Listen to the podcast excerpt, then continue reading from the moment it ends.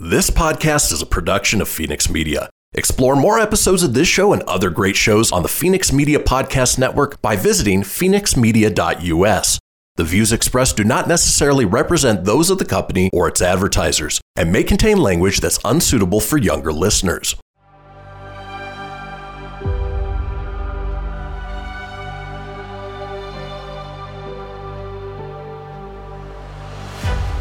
Thank you for tuning in to Silver Age Heroes Radio Theater. I'm your host, Christian Phoenix.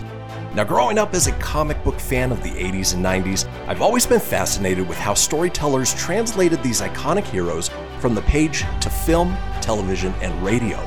Long before we got the big budget CGI epics we enjoy today, children gathered around their radios to hear their favorite do gooders come to life with little more than their imaginations and these broadcasts from a time long forgotten. I invite you to gather around your radio for this presentation of Silver Age Heroes Radio Theater.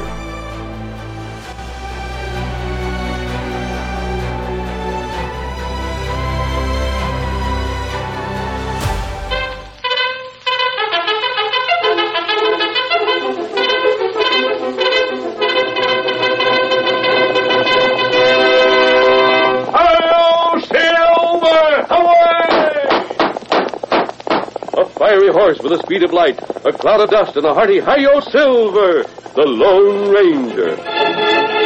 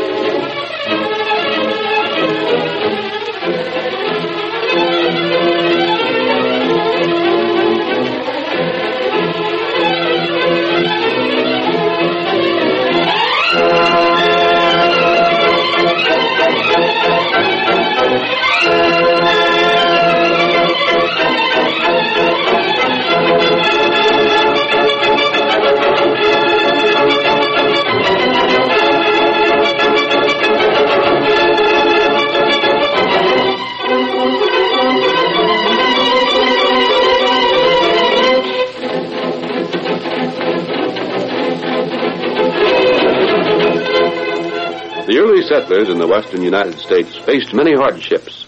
They fought hunger and thirst, blazing heat and bitter cold, hostile Indians and the outlaws who roamed the hills and the range country. Their pioneer spirits would not admit defeat, but the West might never have been won if the masked rider of the plains hadn't led the fight for law and order. No one could match his courage and daring, and Hi-Yo Silver came to be the battle cry of justice on the frontier. Return with us now to those thrilling days when adventure lay at the end of every trail. The Lone Ranger rides again. Come on, Silver! Not waiting on the trail ahead! Hi-yo, Silver! Away!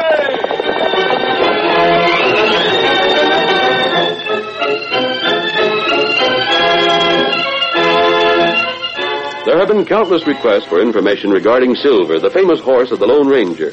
People have written asking what kind of horse it was, where it came from, whence came its tremendous strength, tireless energy, and lightning speed.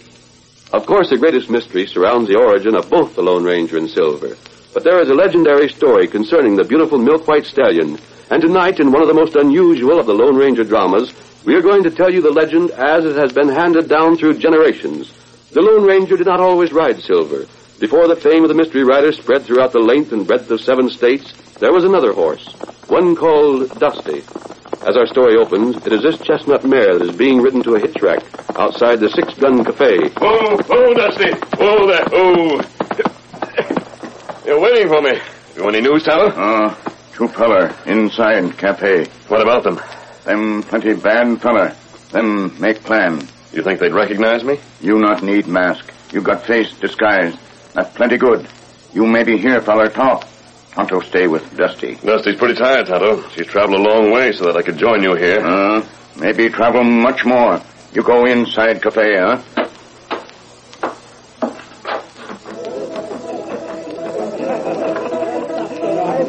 Squint, there ain't but one thing can keep us from getting away with the express office money. What's that, Butch? Horses. We might borrow a couple. We might, and we might not. I got a better scheme than that. Yeah? They rope some wild ones. I heard of a valley. Where'd you hear of it? A couple of old Indians told me. Listen, there's a valley two days north of here. There's horses there ain't never seen a man. The Finest horses you ever heard tell of. Seems a pack of foolishness getting us wild horses just to rob the express office. Shh! Don't talk so loud. Maybe you're afraid of wild horses. Me? See here, I can ride anything I can get aboard. And I ain't seen no horse yet that I couldn't break. Uh-huh. The idea is to get us some horses that's plenty wild, use 'em for our escape, then let 'em loose to travel fast and far, and lead the posse on a trail while we take our old Mexican plugs and gets away. Hmm, that sure sounds like something. Where'd you say these wild horses was at? I'll show you. Just come on with me, Squint, and in two or three days we'll have a couple of the wildest, fastest horses in the country to rob that office at Cooper's Bend.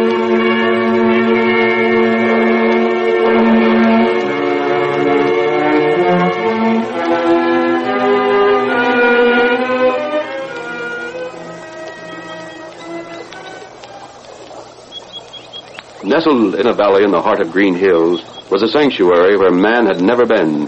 Here the grass grew green and lush, and shady trees spread green boughs to cast soft shade. Here from the living rock came waterfalls, both sweet and pure. King Sylvan and his gentle mate Musa ruled this land. Their court was made up of untamed horses that had never known the restraining bit and binding saddle. Happy, carefree horses that had never seen man nor known his inventions. Sylvan had won the right to rule his followers by might and courage. His was the fleetest foot, the quickest eye, and the greatest of strength.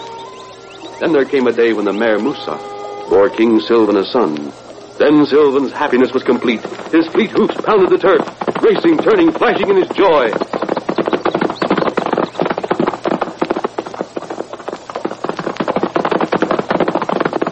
The great white stallion hoped the colt would see the strength in his splendid body.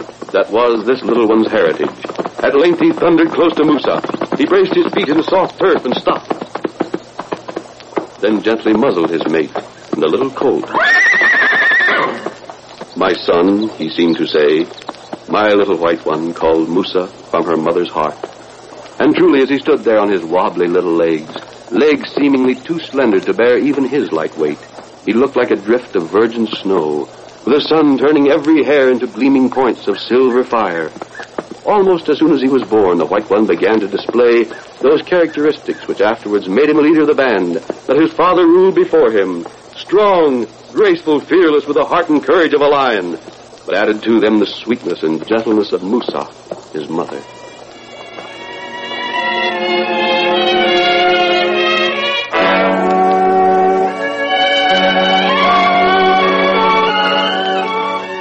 Many months the white one was not far from his mother's side, and his little shadow merged with hers as they moved through the valley, guided by the Sylvan who knew where the water was the sweetest, the grass most tender. Then came the days when his colthood was left behind him, days when he could outdistance Musa and run side by side with his illustrious father.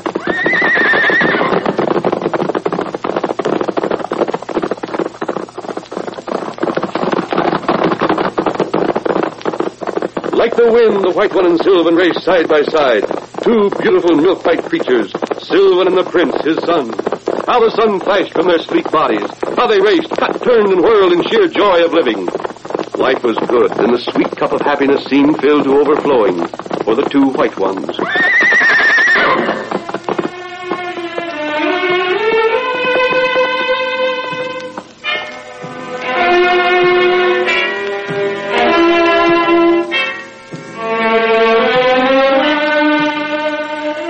There came tragedy to the life of the little one. The light of the world was covered for Musa. She went to the everlasting valley of happiness, but not before her little son was full grown and ready to fight for his place in the kingdom of Sylvan, his father. Day after day, the brave horse fought his rivals in the field of battle. It was a prince's duty to fight for and to hold his princely position. It was his duty to meet all comers and accept all challenges.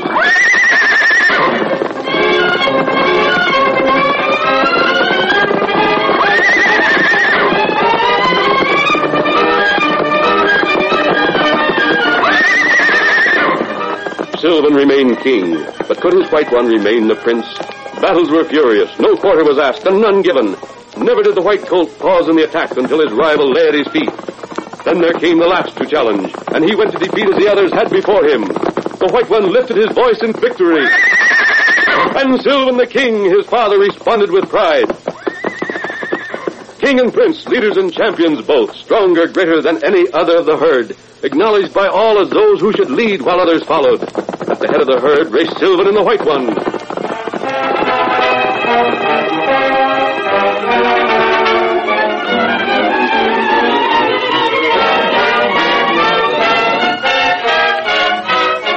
Then man came into the valley, bringing pain and misery and tragedy.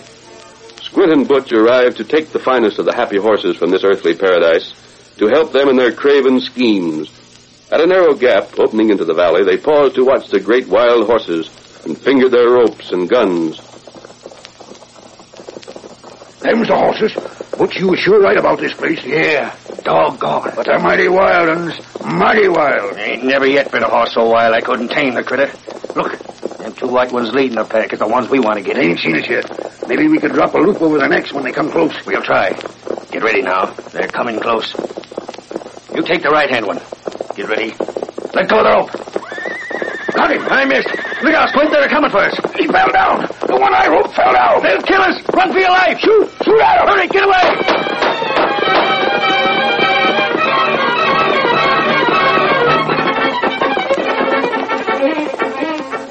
The sight of man was strange to the wild horses. Man was an enemy. Man was to be driven out. The thundering hoofs surged forward. The white one sounded the battle cry. Thunder roared from weapons in the hands of the men. Wild screams of pain came from the herd, but the fury of those hammering hoofs could not be withstood. The men retreated, running to save their lives. The white one, true leader that he was, had conquered man, as he had overcome members of the herd in gaining his exalted place.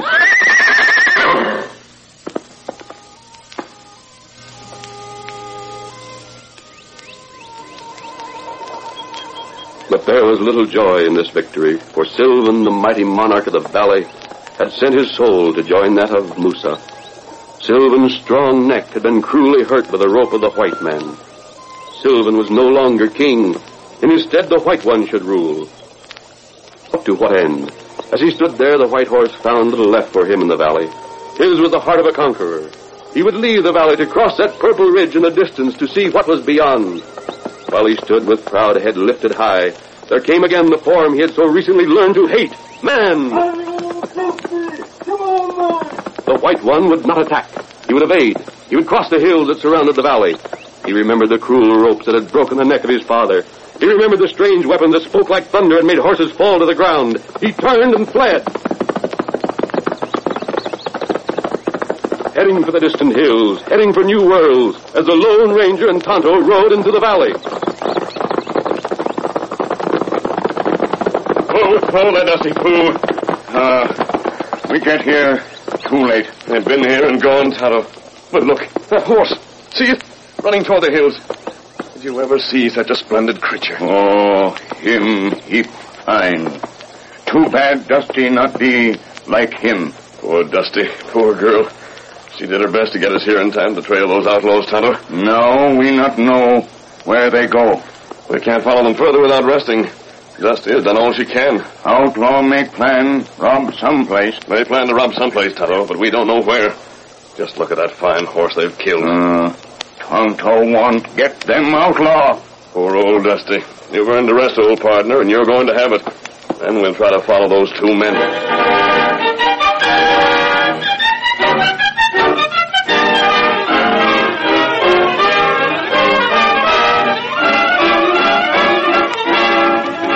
The curtain falls on the first act of our Lone Ranger drama. Before the next exciting scenes, please permit us to pause for just a few moments. Behold my precious. Ooh, yeah, let me tell you something right here, uh-huh. It's the Loot Crate subscription box, yeah, full of exclusive loot, fun surprises delivered to your door every month. Just pick up your favorite geeky genre, Daddy.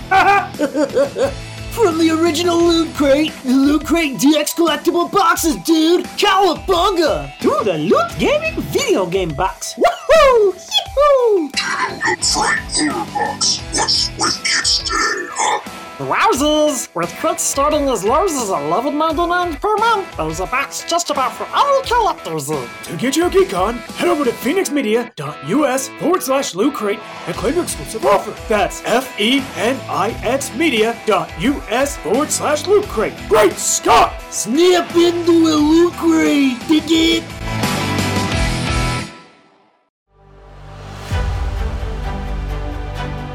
You're tuning in to Silver Age Heroes Radio Theater presented by Fenix Media.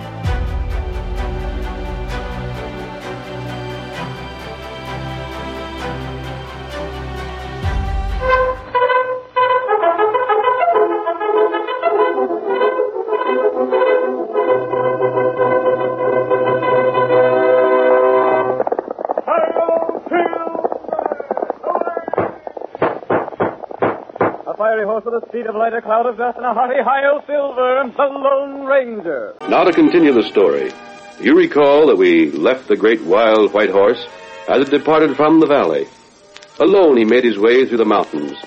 Hour after hour he climbed steep hills, drawing farther and farther away from the valley where he had known joy and peace and happiness, grim tragedy and sudden death.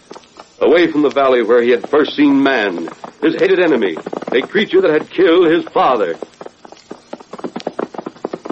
Here was a new world. For a time he enjoyed the strange sights. But as the trail grew steeper, the path became more narrow.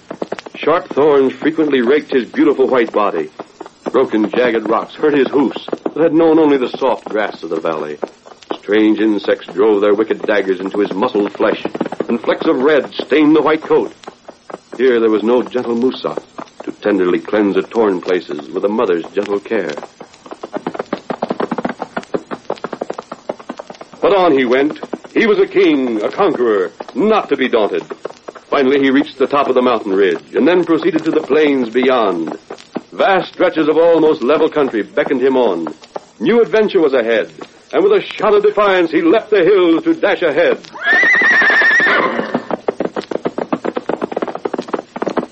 As he raced onward, the white horse remembered stories that his mother had told him. Stories of his ancestors that had roamed these plains, but had been forced to leave them for the safety of the valley. Stories of horrible beasts that roamed the plains.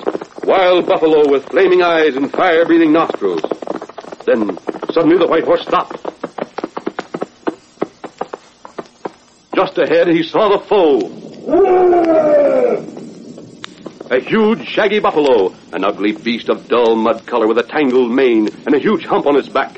Its bloodshot eyes glared at the white horse in hatred, and its sharp hoof feet stamped on the ground in rage. From the horrible beast there came a roar. And then the creature charged with what seemed to be a long pent-up fury.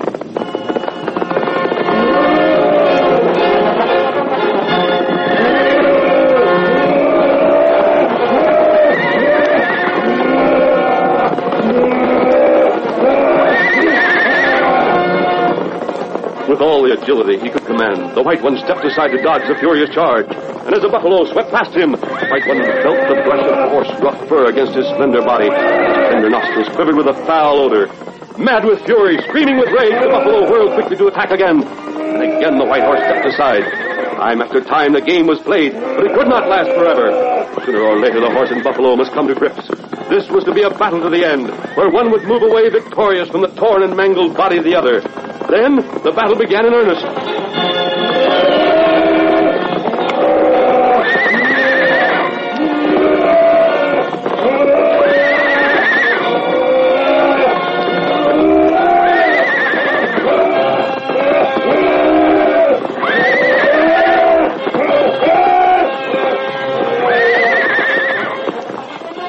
The air was filled with bellows and whinnies of rage and defiance. Hoof turned the ground, and the reek of blood and sweat added to the rage of both of the struggling animals. Again and again the horse reared to strike down with his sharp hoofs, and many times the blows took effect. The sharp hoofs of the buffalo had even greater power, and the huge, hairy head became a living battering ram that it drove hard into the white horse time after time. The white one didn't have the protecting mass of hair of his enemy. Trembling, weak, and close to exhaustion, the white one grew unsteady, but his gallant heart would not accept defeat. He fought on, desperately, despairingly, and hopelessly. Then, at length, with a mighty sobbing whinny, he sank to the ground.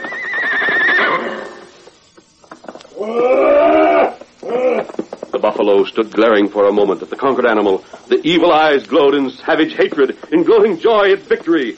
He drew back a pace, the better to strike the blow of death. The white horse, only barely conscious, saw the buffalo prepare to leap in a last thrust of the sharp hoofs that would forever end the reign of the king of the horses. Head down, the buffalo roared and began his charge, but then it seemed as if a miracle had happened. There was another horse approaching, the wild cry of an oncoming rider. Come on, Dusty! Hurry on, Dusty! And then a roar like thunder. Several heavy slugs of lead crashed into the buffalo as it leaped. The force of the blows turned the rearing animal aside, and beneath it the short legs crumpled. The buffalo fell close beside the white horse, conquered by the Lone Ranger.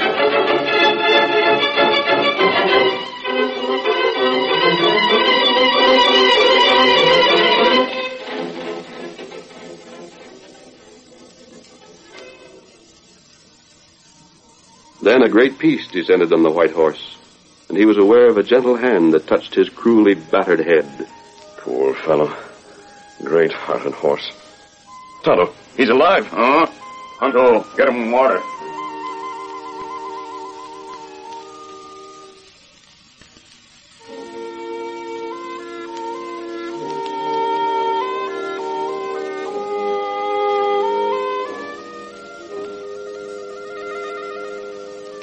As the white one opened his eyes, glazed with fever and bright with pain, he saw a face, and even in his anguish, he knew that man was not at all times an enemy. Here was a friend. Gentle hands caressed him. Cool water, nature's own remedy, soothed his wounds. His strength, so nearly gone, returned to him, little by little. The proud head came up. Man was here. Man had killed Sylvan, his father. Man was another hated enemy, a thing to be feared. The white body rose. For a moment, the great white horse trembled on his weakened legs, then fled. Fled from man who killed.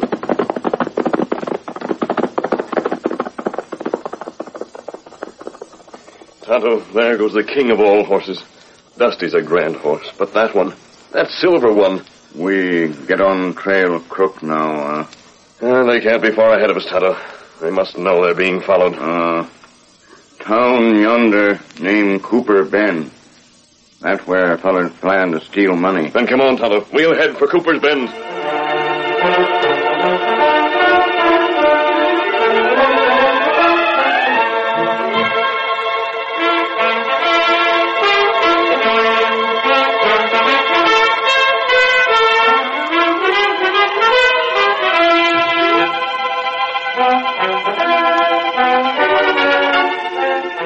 Ranger and his faithful Indian friend Tonto continued on the trail. As they came into Cooper's Bend, two horsemen rode toward them at full speed. Squint and Butch had robbed the express office and were making their escape. The outlaws saw the two men that had trailed them and knew there was no time to lose. Squint drew his gun and opened fire. Leap, Tonto, to the ground. Them fellers shoot. Dusty. They have the money bags with them. We're too late. Uh, we not get 'em now. We not got horse. After this long trail, Tonto, they'll escape us. They've succeeded. We've no way to overtake them. Look. You, look. The silver horse! Ah, him come to you. Here, boy! Here, fellow!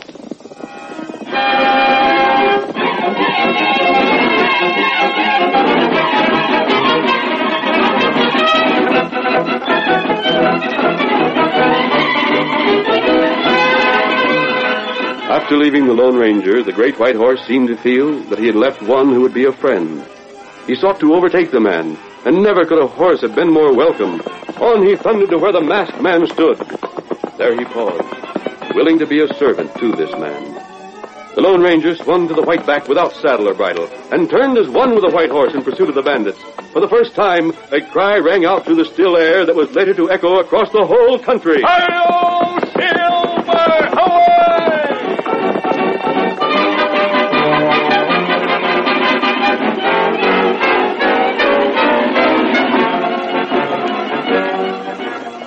Faster than any horse had ever moved, swift as a wind, a flash of white flame, the great stallion swept across the prairie. his strength seemingly greater than ever before, as he turned and leaped at the touch of his master, a man he could love with all the unselfish love of horse for master, the man who had brought him life when death seemed near. The outlaw's horses could not match the terrific speed of the great stallion. They were overtaken, roped by the quick hand of the Lone Ranger, brought to earth and held until the sheriff's men could overtake them. Then,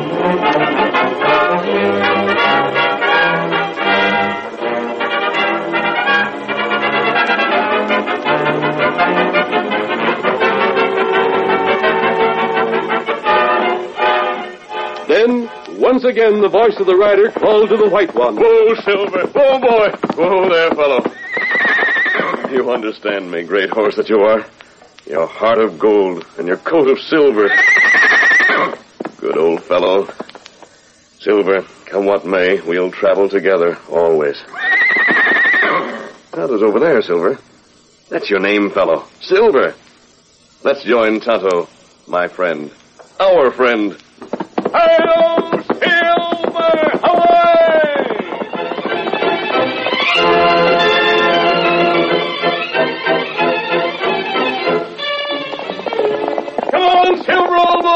There's adventure on the trail ahead! Hail, Silver! Away!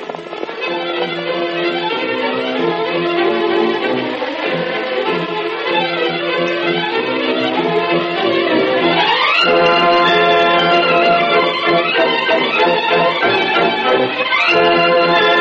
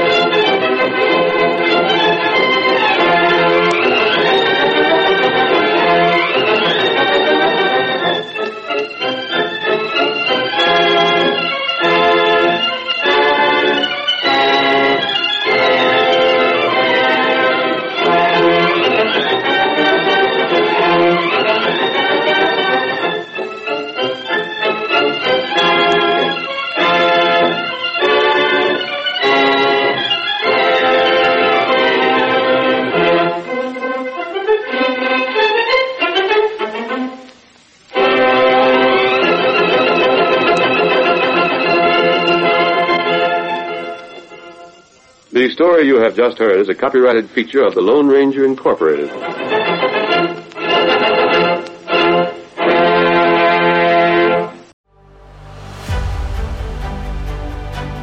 You're tuning in to Silver Age Heroes Radio Theater presented by Fenix Media.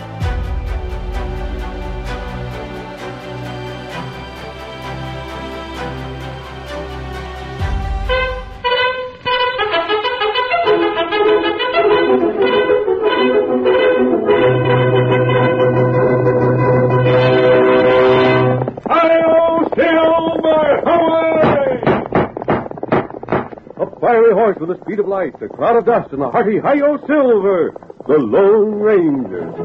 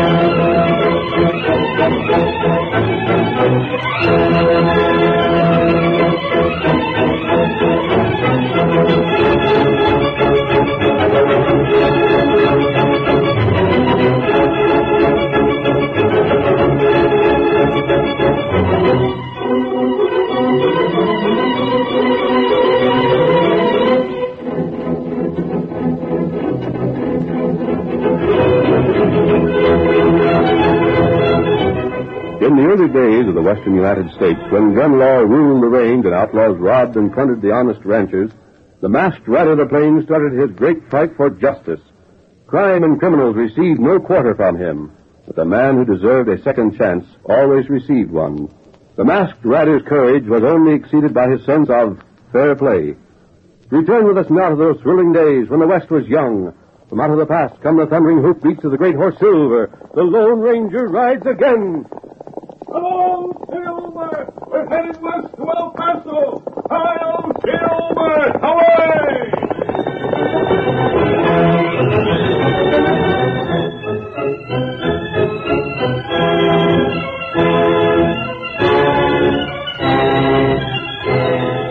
The Lone Ranger and his faithful Indian companion Tonto were following the trail west of Northfield.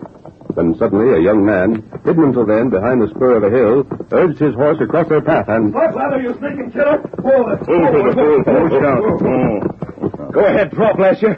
I won't do like you done to my brother. I'll give you a fair chance. Who are you? What are you talking about? I'm Vern Jackson. That's who I am.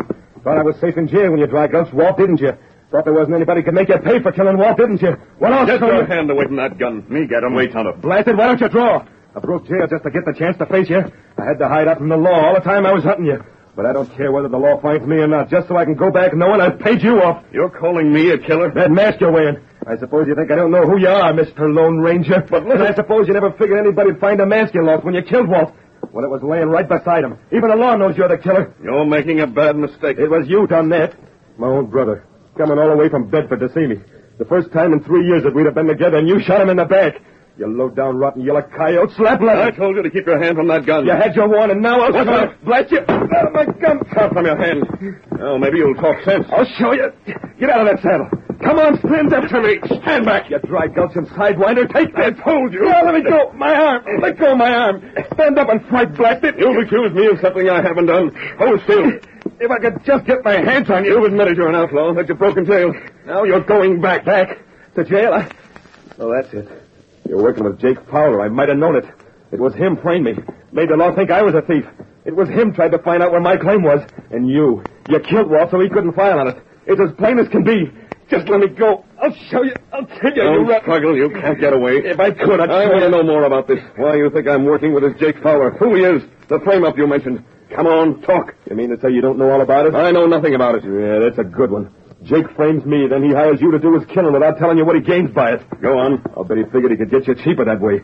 Well, he's double-crossed you then. Tell me then. You bet I will. I'll tell you.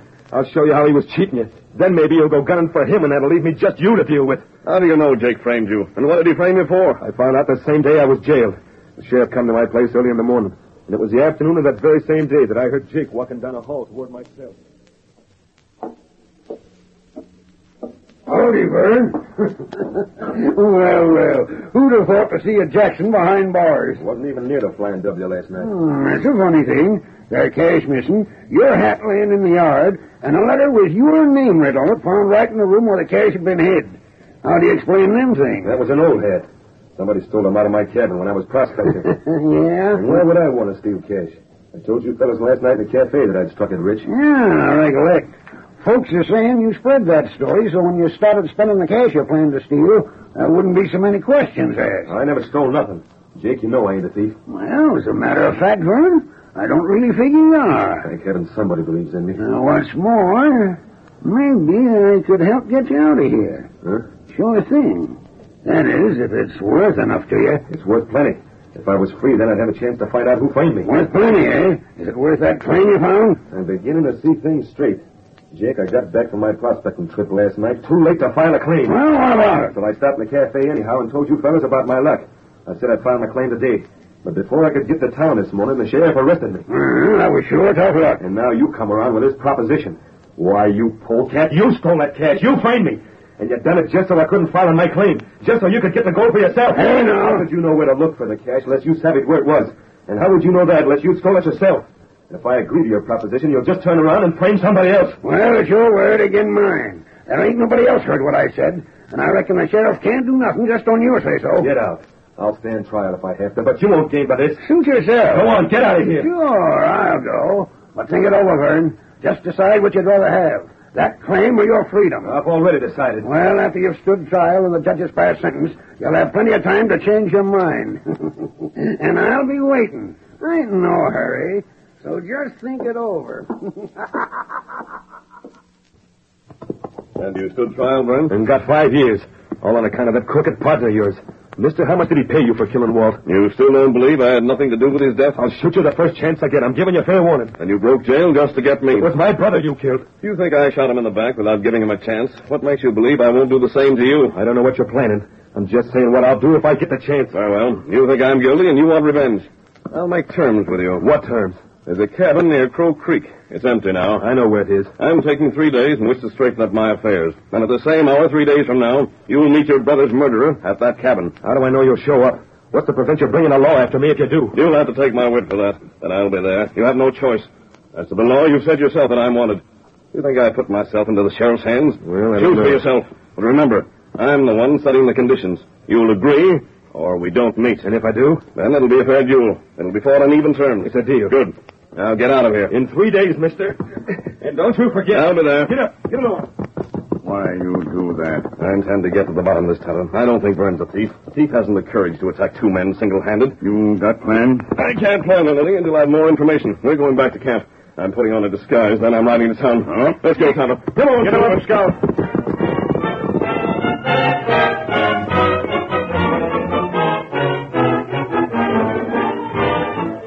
When the Lone Ranger reached Northfield an hour later, he was so cleverly disguised that he attracted only the casual attention any stranger would have received.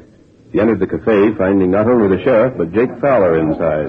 He was present when a shout announced the arrival of the stage from the east, and Stage is coming. She's hit town, folks. It'll be something for you this time, Sheriff. I'm hoping so.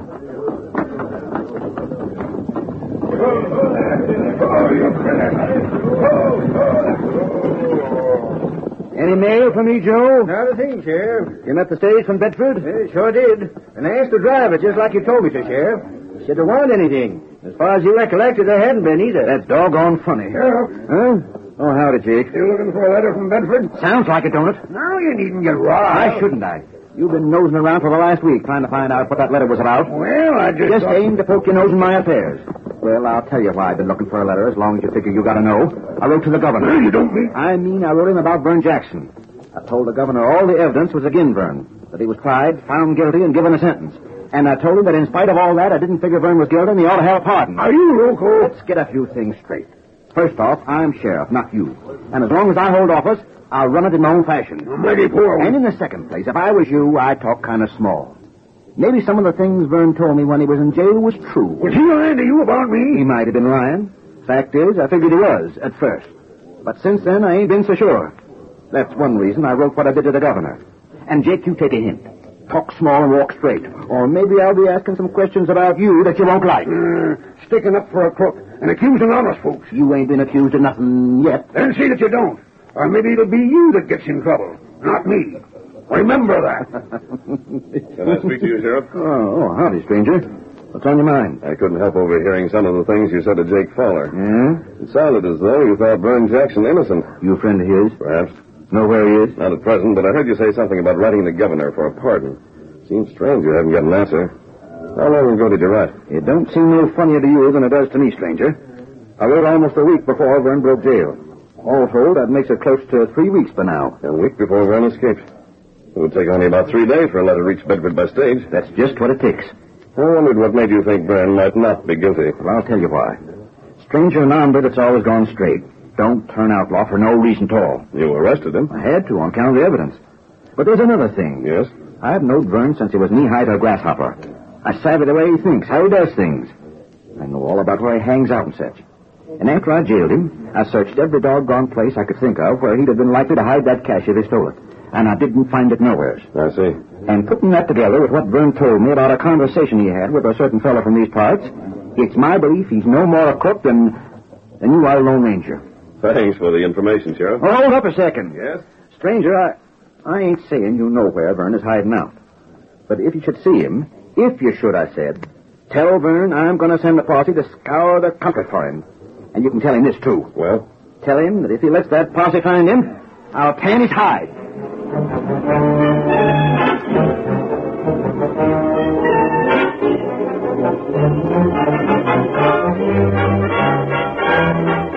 the sheriff, the Lone Ranger strolled toward the edge of town. But as he approached the spot where he had hidden his great horse Silver, he became again the alert figure known as the Phantom Rider of the Plains. Mounting, he gave Silver a brief command, and soon the thundering hoofs of the great horse brought him to the camp where Tonto waited. Oh, Silver, oh, boy, oh. Not take you long. I won't dismount, Tonto. I have the ride. Where are you go? I'm going to Bedford to the governor. The sheriff never received an answer to his request. And I'm wondering if the governor didn't send his answer with Vern's brother and not by stage. Maybe that's right. Jake Fowler wanted the claim Vern found for himself. He must have known that if Vern ever got a chance to speak to his brother, he'd tell him where he'd made his strike, and his brother would file a claim. Jake would have to prevent that. You think him kill Walt? He had a motive. Uh-huh. And Tonto, if I learn the governor sent the pardon with Walt, then we're going to trap Jake. Mm, that heap good. That's why I must ride to Bedford and see if the pardon was sent. While I'm gone, Kemosabe, keep an eye on Vern without his knowing it. You can find his trail, can't you? Oh, Tonto find it. And watch over him. And don't let him come to harm before we can act. Tonto do that. Then I must hurry. Along, fellow. Hi-yo, Silver! Away!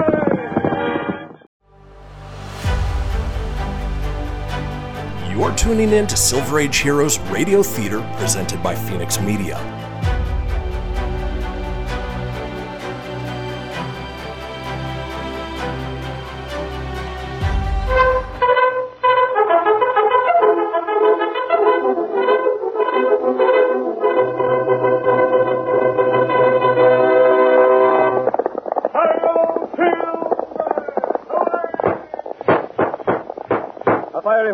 Horse with a of light, a cloud of dust, and a hearty hi-yo Silver, and the Lone Ranger. Suspected spent the greater part of the evening in the cafe in town. But finally, breaking away from his companions, he mounted and made his way to the tumble-down Ranch House, where he had lived since its owners had moved out.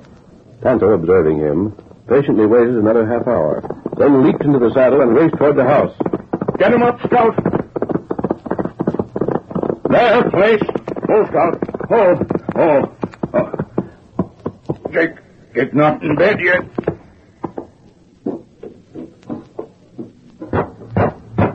Who's there? You open door.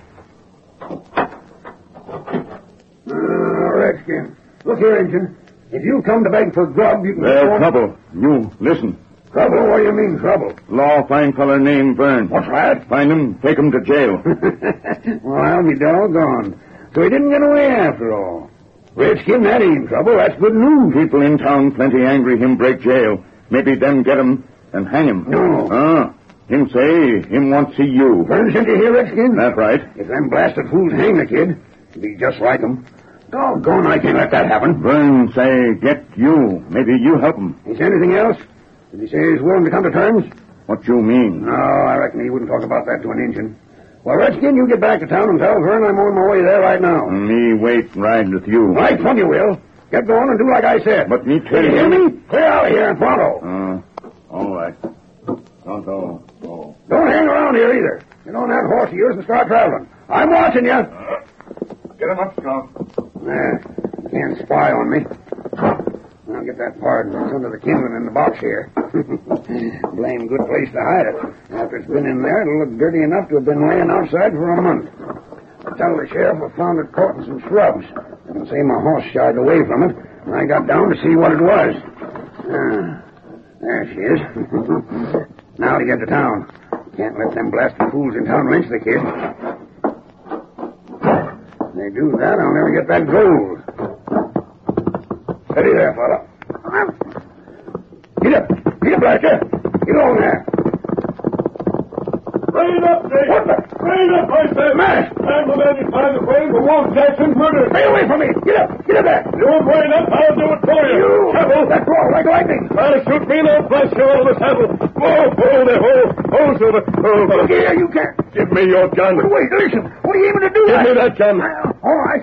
All right, I'm doing like you say, mister. That's better. Uh, now let me go. You're going to see Vern, Jake. Uh, that's what I want to do. They got him in town. That's where I'm headed. You're headed for my camp. But I You you- stay with me tonight. And in the morning, Jake, you're keeping an appointment I made for you almost three days ago. Now, don't try to break away. Come on, Silver.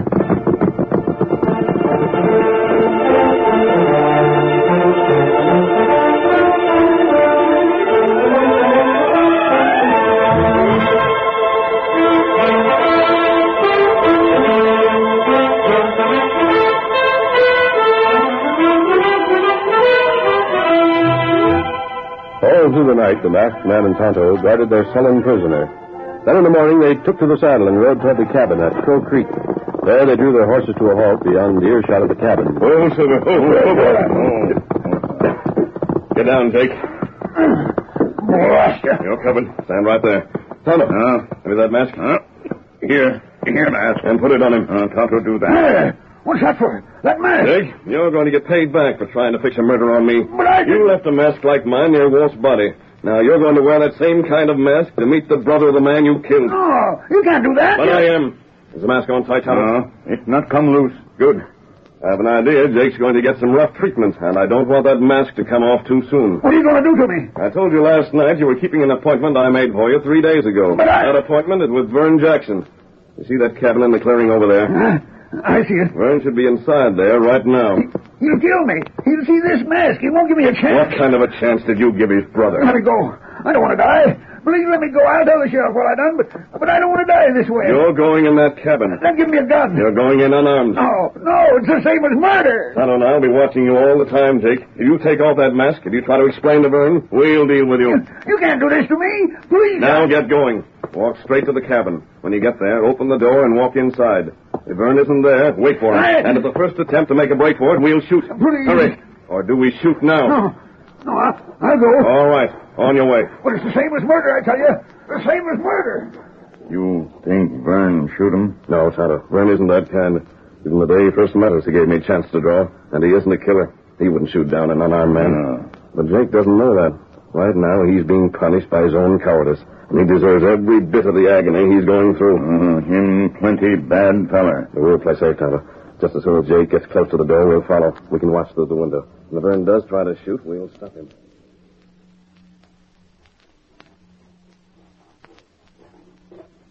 I don't want to die. The door. It burns inside. If I don't go in, the masked feller will shoot me. I ain't got no choice, no chance. So there you are. You did show up. Now get inside. Don't shoot me. Well, I'll be... Why, you yellow skunk. Where's your shooting iron? I can't explain. but- Afraid of me. Uh, Listen, you I... polecat. You left your gun behind because you knew I couldn't drill you without giving you a chance. Lenny, You're here to beg off. You come sneaking in here without a gun, hoping to get out of it. No. I suppose you figured I'd listen to you. Then you wouldn't have to worry about me hunting you out again. Well, it won't work. You don't have it. It ain't the way you think at all. Shut up. I'll show you. I don't need a gun. I'll handle you with my bare hands. You don't hit me. There. There's my shooting iron on the floor, out of the way. Oh. Now we're even. And now I'm going to give you the beating of your life. Stay away. All the sniveling yellow skunks. Maybe this'll make you fight. Ow. And this. Ow, my eye. Fight, you. Fight me. Ain't you got no nerve at all? Why, you ain't got no more backbone than a snake. The masked man. The fella everybody talks about. And even a scared to fight with fists. He, didn't say I couldn't fight back. What's that you're saying? Hit me. Uh, so you're gonna fight. That's just fine. I'll show you. Put down that chair. Yeah. There, you missed. And here's something for you. This should fix you. I give up. I've had enough. Uh, Don't hit me again. Get up here. Let go. I'm tearing off that mask. Mister, I'm going to be the first man to see who's behind that mask of yours. No. Now then. What? Jake. Jake Fowler. Listen, Vern. You. Vern, I ain't the real masked fella. Honest, I ain't. One moment. What in blazes? Look in Jake's hip pocket. But you. What did I say? There's nothing here. I haven't. paper. But what? Open it and look at it. A pardon. A pardon for me from the governor. The pardon he sent with your brother. The pardon Jake stole and kept after he'd murdered your brother. Uh, I don't savvy this. I can tell you exactly what happened. Jake killed your brother, so you couldn't tell him where your claim was. Then he found the pardon and kept it. But how do I know that's true? The governor can tell you the pardon was sent. He can tell you I checked with him. What's more, here's a second pardon. He gave me that to use in case Jake had destroyed the first for some reason. Mister, you went to see the governor just to help me out? To help you and bring a murderer to justice. This second pardon will prove my story. The date shows it was issued after I spoke to you.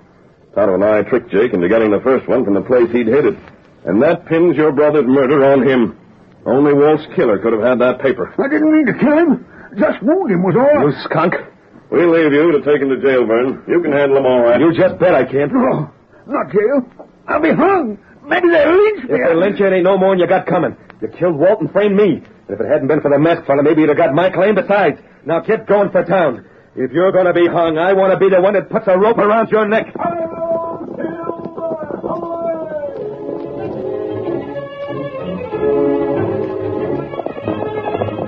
Silver old fellow, there's justice to be done.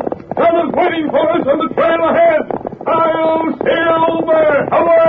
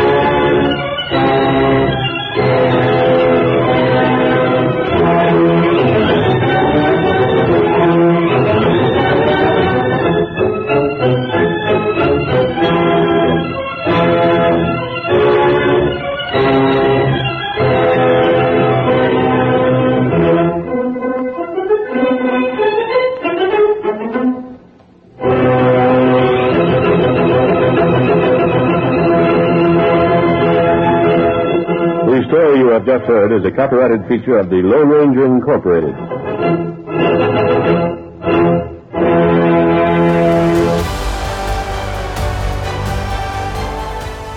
Get this and previous episodes of Silver Age Heroes Radio Theater wherever you get podcasts or by visiting fenixmedia.us forward slash Silver Age Heroes. Join us again, same bat time, same bat station, for another presentation of Silver Age Heroes Radio Theater. Excelsior!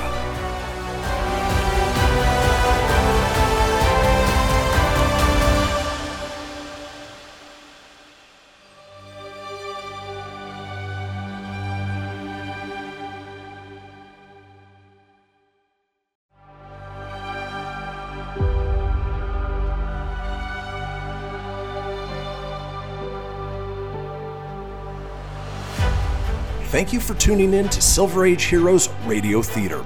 I'm your host, Christian Phoenix. Now, growing up as a comic book fan of the 80s and 90s, I've always been fascinated with how storytellers translated these iconic heroes from the page to film, television, and radio.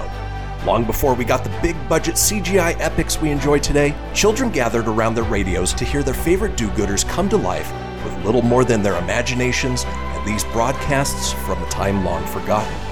I invite you to gather around your radio for this presentation of Silver Age Heroes Radio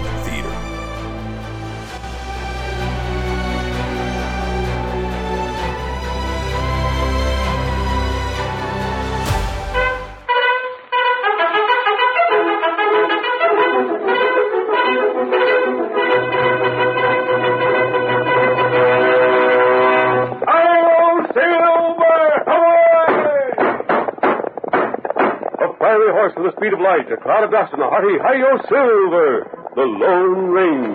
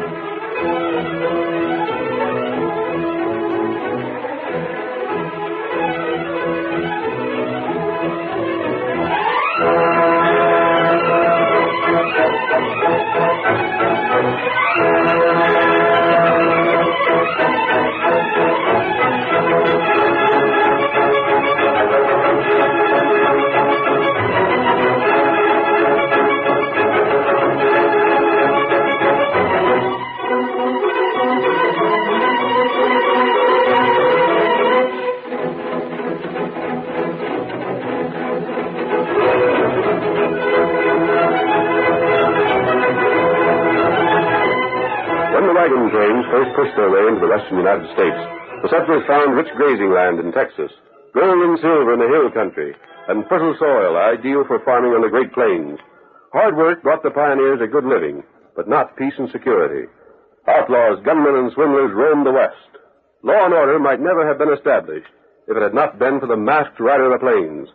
With his faithful Indian companion Tonto, he fought crime and criminals throughout the territory, and the memory of his deeds will remain as long as the memory of the frontier itself. Return with us now to those thrilling days of yesteryear. From out of the past come the thundering hoofbeats of the great horse Silver. The Lone Ranger rides again.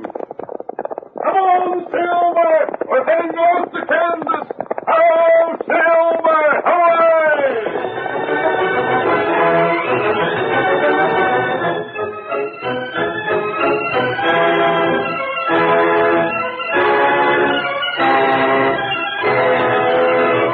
Continued drought threatened one of the biggest sections of wheat in the entire West.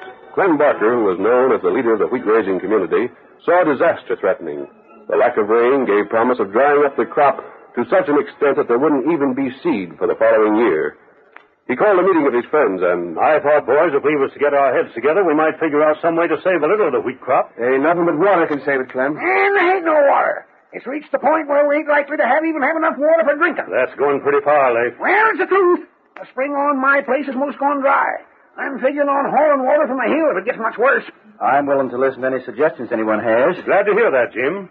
You being owner of the land to join in mine, I look to you to help me put an idea across. You've got an idea, Clem? Reckon so. What's your scheme? We can't save all the wheat, but we can maybe save one crop. Maybe save part of mine, the north section. I knowed it. I knowed it. Dad let it all. He's figuring on the pack of us leaving our own fields and pitching in to help him save his. Why, you selfish old take it easy. Wait till you hear my idea. Go on, Clem. Never mind what Leif is saying. We got to get seed. We all pitch in together and save my crop. Get the seed, split it up. We'll all be fixed for another year. Dad Rabbit, that sounds good. Sure, it sounds good. It's the only thing to do. First class good sense. Mm, maybe so. Why, sure, I get my share of the seed. You'll get your share, all we'll right. see to that. We'll whack it up in equal parts. But he ain't said yet how he figures on saving his crop. By hauling water from the mountains, Mud River. Hauling water? By thunderation, now I know you're loco. Ain't so. We all got teams and buckboards. We can put barrels on the buckboards, drive to Mud River, and haul barrels full of water down to spread over that one section. You're sure you can get men to help us, Clem? I know blame well I can. Why, shucks, town's full of men right now. Men that ain't no crops left to work on on account of the drought. All they need is cash. I got about $500 saved. I'll start the pool with that. Reckon you know where I stand, Clem. I'll give you all I got, but that ain't much. Whatever it is, it'll help. I got a couple hundred cash money. Well, that'll be 700. I figure we ought to have close to a thousand. That'll hire all the men we need. To save your wheat. Dad ratted Lave, it ain't to save my wheat, it's to save your seed. Well, I'll chip in what I got. Me too. That's the talk, boys. By thunder, we ain't licked yet. Now, you just leave it to me. By tomorrow morning, I'll have men and horses and wagons here, and we'll start moving Mud River.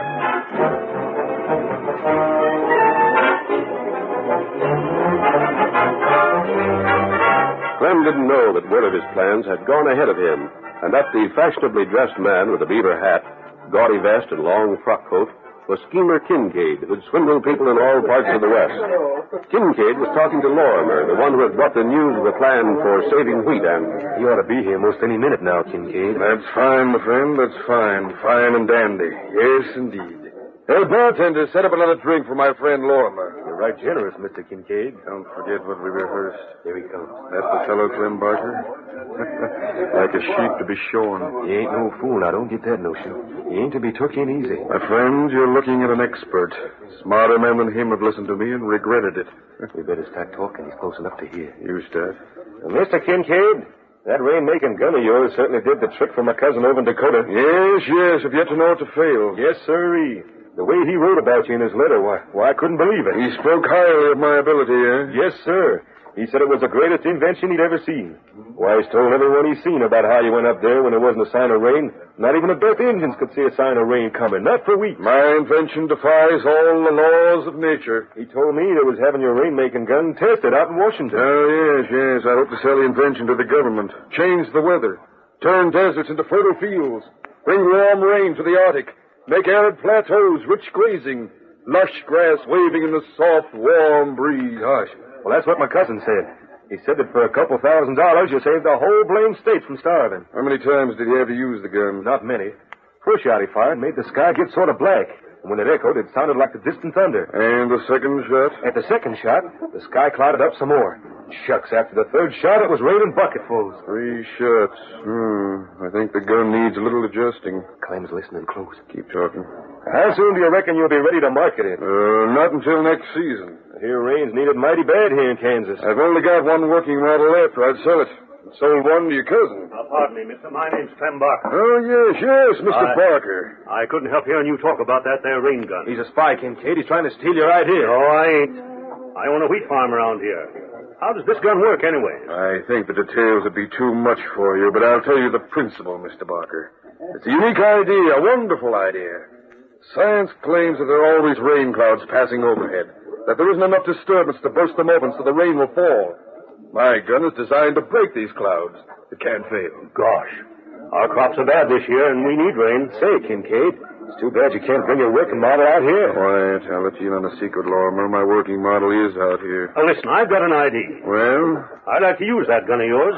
You just stop off to my place for a week or so, and we can pay you for the time. And You don't seem to realize what my time is worth, my good fellow. Just fix the price. Eh, let me see. If you were sure this rain-making gun of yours would work, I'd go as high as uh, a thousand dollars for it. For the good of the country, to save your crops, I might let you rent it.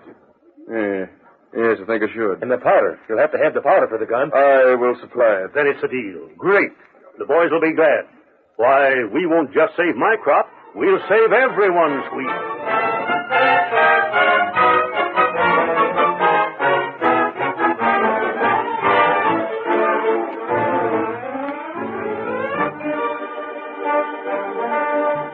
Clem Barker enthused about the rental of the swindler's machine, one man, a tall stranger, slipped unnoticed from the cafe and circled the big wooden building to reach his horse, tethered in the woods.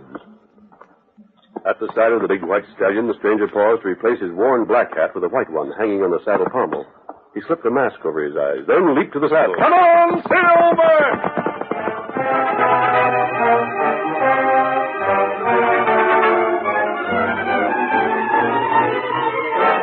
A few moments of hard riding brought him to a secluded camp, where he reined in. Hold there, Silver. Oh, boy. Oh. Tonto! Uh, me here. You come in big hurry. Yes, I overheard something in the town, Tonto. I was waiting in the cafe to talk to Clem Barker about the wheat crops. You see him? I saw him, but I didn't get the chance to speak. There was another man there, a swindler named Kincaid. What him do? He talked to Barker. He rented him a rain-making gun. Oh, that no good. Of course it isn't. But Clem paid a thousand dollars for the gun. Kincaid made him think he would surely get rain by using it. The only way to make him realize the gun's a fake is to let him try it. But crooks Wait. You said, Kemosabe, that there wouldn't be rain for many more days. That right. And as a weather prophet, you never fail. Rain not coming long time. Very well. Then we're sure Kincaid can't be lucky enough to have rain come after they start firing the gun. They'll know it's a fake. We'll let them find it out for themselves, then act.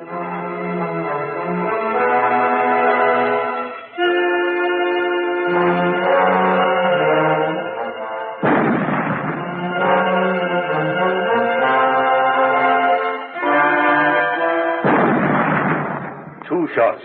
Dad rat it all. The sky ain't showing no sign of cloud. Oh, Paul, I'm afraid you've been swindled. You can hear the men grumbling, Paul. They've been poking fun at you all day. Here, Jim. Here, give me a hand. I'll help you all I can, Clem.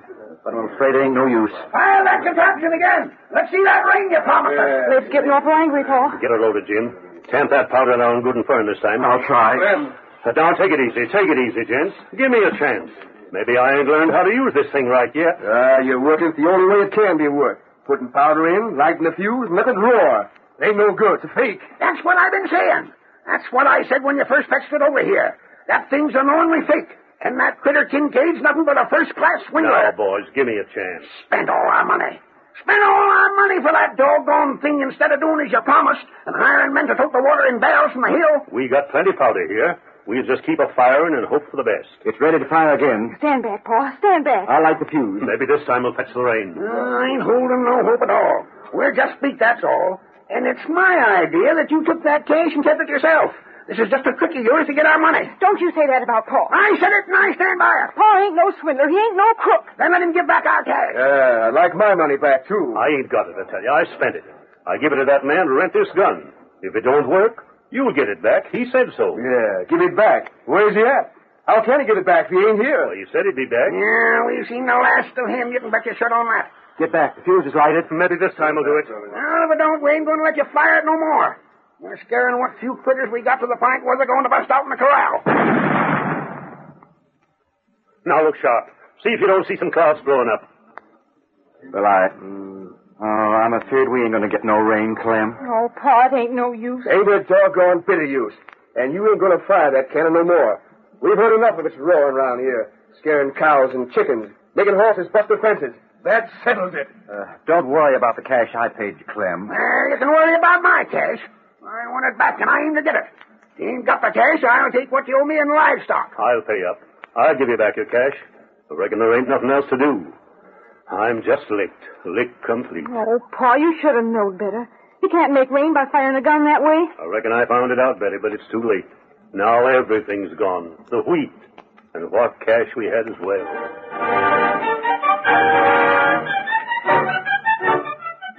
The curtain falls on the first act of our thrilling Lone Ranger drama. Before the next exciting scenes, please permit us to pause for just a few moments. Oh, my precious. Ooh, yeah, let me tell you something right here. Uh-huh. It's the Loot Crate subscription box, yeah, full of exclusive loot, fun surprises delivered to your door every month. Just pick up your favorite geeky genre, Daddy. From the original Loot Crate, the Loot Crate DX collectible boxes, dude! Cowabunga! To the Loot Gaming video game box. Woohoo! Yee-hoo!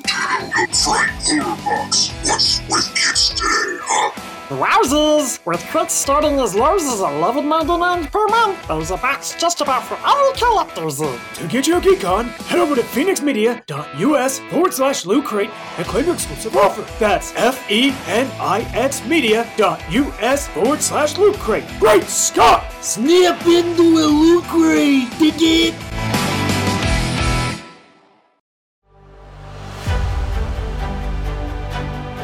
Tuning in to Silver Age Heroes Radio Theater presented by Fenix Media.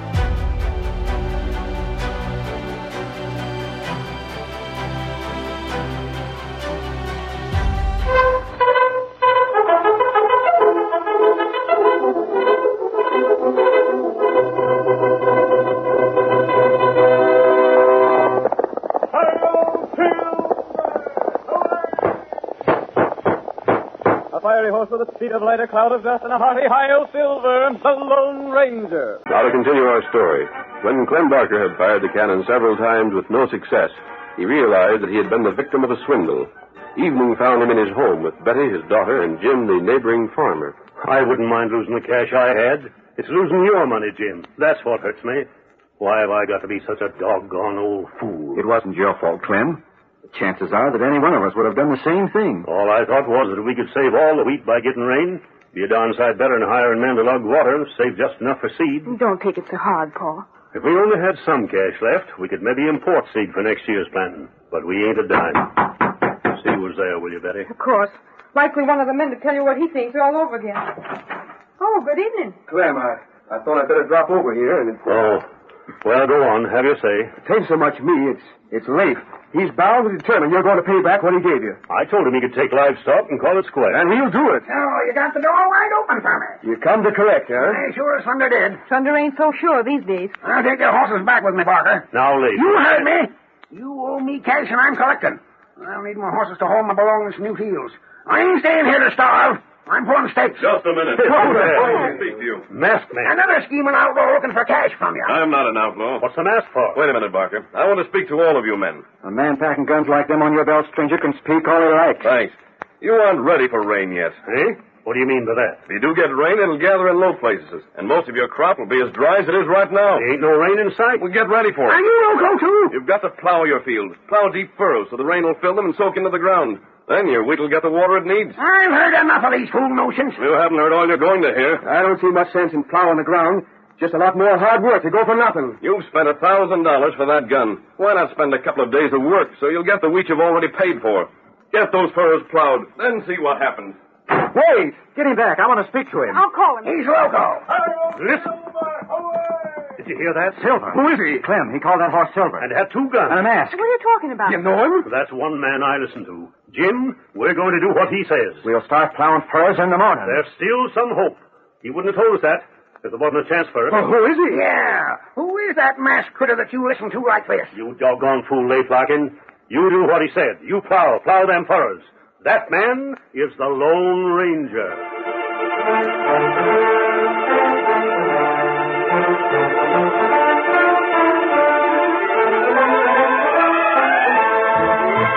The next day, Clem started early in the morning, plowing deep furrows through the wheat fields, as the masked man had instructed him to do. Now get up there. Get along. In a nearby field, his friends plowed, following his example.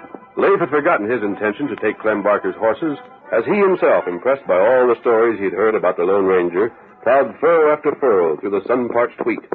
And then, about noon, Betty came to meet her father, carrying some food done up in a napkin. Oh, there, boys. Oh, oh, oh. How's it coming, Paul? Oh, it's coming along.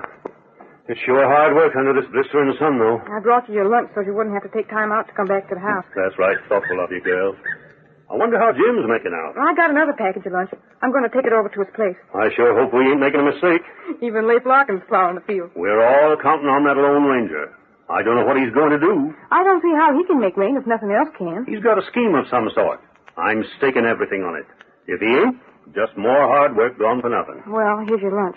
Oh, Pa, there's something peculiar. Well, what is that? You left that old cannon you bought and the keg of powder for it in the tool shed. yeah. Every time I look at it, it'll remind me of the fool I made of myself. Listening to a swindling coyote like Kincaid feller. You didn't move the powder, did you? No, it was there last evening. Why? Well, it's gone. Gone? Yep. I went out to see if it was covered so the spark from the chimney wouldn't land on it and blow it up. And it wasn't there. Why, it's got to be there. I left it there. Well, there was a mark on the floor where the keg had been standing, but the keg was gone. Oh, but dad rat it, who's been stealing that powder anyway? It's no good to anybody unless they want to make a lot of trouble with it. It's dangerous stuff. Wonder who's taking it. Look, I found these where the keg had been standing. Bullets. That's a warning of some sort. But, Pa, look at these bullets. I never seen the like of them. Eh? Let me see, girl. Let me see 'em. They look like silver. Doggone if they ain't. Silver, is. Silver bullets. That's it. That tells me where the powder is. But doggone, what's he doing with it? Keep plowing, Clem. Keep plowing. Hey, there he is. That masked man again. He's right behind that gully. We'll meet again, Clem. Hail, Silver!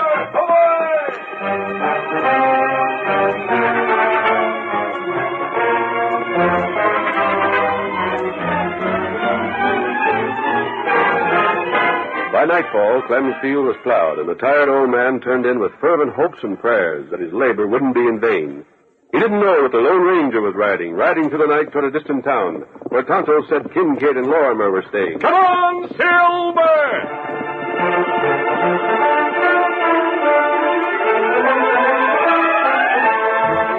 He arrived there and soon located the two schemers in the cafe. He waited, and when they left, Good night, boys. We'll see you tomorrow.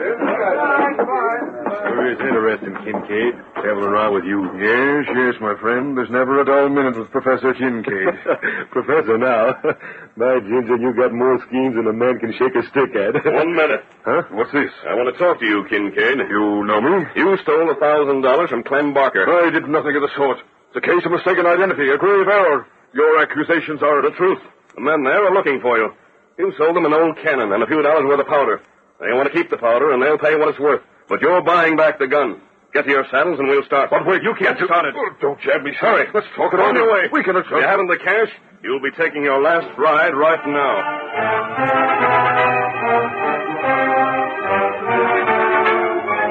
Panic stricken, the two had no choice but to obey the masked man's sharp commands. They rode through the night, trying to persuade the Lone Ranger to take their cash and let them go. It was a futile effort. Kincaid, for the first time in his scheming, misspent life, was really frightened. He'd met one man who would not be persuaded by his good tongue. Morning found Clem Barker fuming with fury when he stepped from his home to see another cloudless sky without a sign of rain. Fooled again, blast it all. All that plowing for nothing. Oh, Pa, I, w- I You wish I'd stopped listening to folks. Now the men will be furious. All the work they'd done yesterday, thinking it would rain today. Just because that masked man told us to. Well, I'm done. I ain't listening no more. Oh, there, there's Jim riding over. Well, you may as well get set to hear some hard talk, Medic. Oh, boy there, boy. Oh, good morning, Jim. Well, I hope you're satisfied now, Clem. I I didn't think the Lone Ranger would fool us, Jim. Well, I hate to think what them others will say. After all, Paul, the Lone Ranger didn't promise there'd be rain. He give us that understanding, though. Here they come. The rest of the men. Oh, sakes alive, I wish I'd never listened to nobody. Hey, what's that coming from the west? It's the masked man. Hey, there's the three of them! Who are the others? Kincaid, Kincaid and Laura. Just a minute, Clem. String them up! Them's the ones got our cash! Make them give back the money. Quiet, all of you. Don't you hold that gun on me! Shoot them! Shoot all three! No, no, gentlemen, don't shoot. Don't shoot. Please give us a chance to talk. Swindlers, eh? Where's my money? Where's all our money? And you! It was you who had us plowing all day yesterday. Go on with you. Will you keep quiet long enough to listen? Yes, gentlemen. Gentlemen, we didn't swindle you. Uh, my invention must have failed. You knew doggone well it would fail. Dad got it old discarded army gun. Jim, you seem to have a level head. Well, it's doggone upset right now. Here, here's a package of powder. Enough to fire that gun once more. Go and load the gun and fire it. Don't you listen to more of them fool notions. Take the powder and do what I tell you. Go on. Maybe you didn't fire it enough.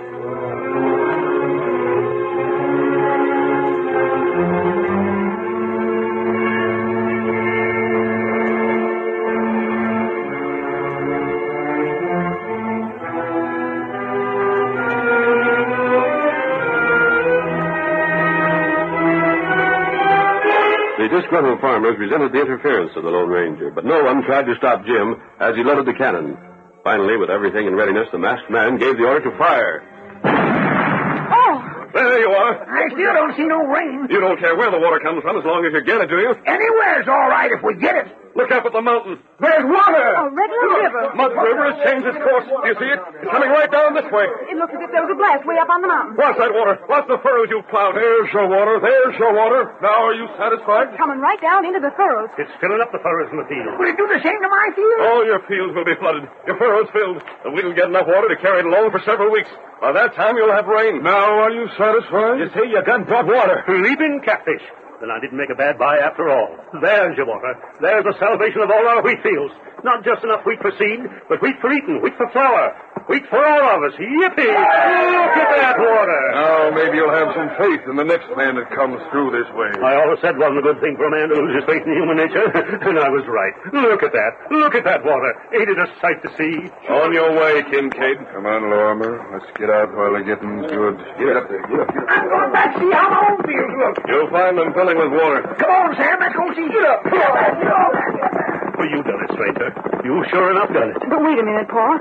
That cannon didn't bring that water. It, it was fire. Simply to save you from being laughed at by everyone, Clem, as the man who bought the rain-making gun. But I, I don't savvy. Most of the powder was fixed in a blast high up on the mountainside. A blast that opened a new channel for Mud River, so it would flow down here and water your fields. And, and you fixed that blast? My friend fixed it.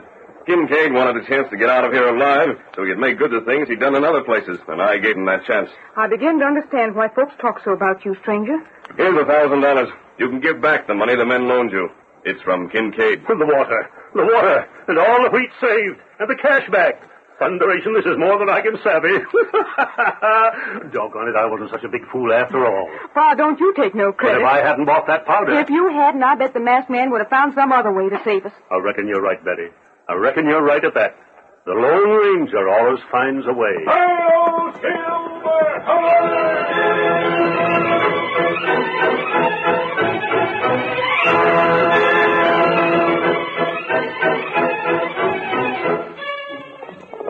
Come on, Silver, old boy! There's Indian trouble to the west!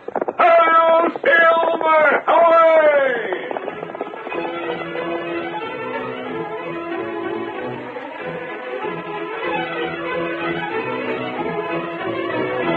The story you.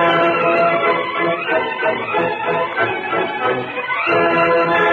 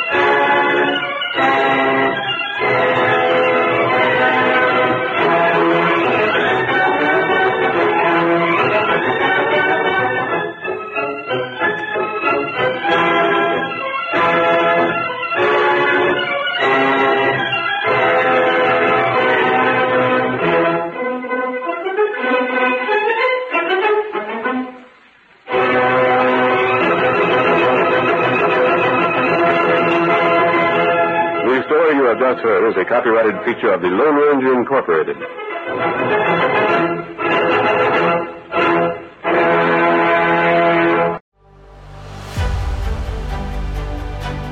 You're tuning in to Silver Age Heroes Radio Theater presented by Fenix Media.